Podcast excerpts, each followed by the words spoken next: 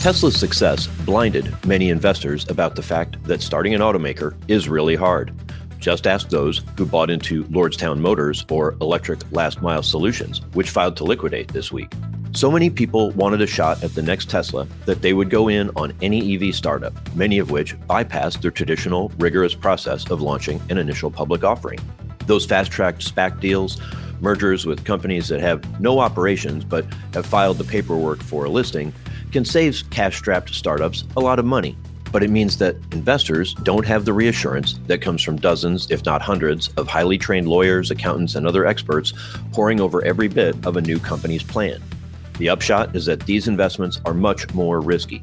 The bankruptcy filing this week by Electric Last Mile was not a surprise. Chances are it will have more company down the road. With this week's Automotive View, I'm Jamie Butters, Executive Editor of Automotive News.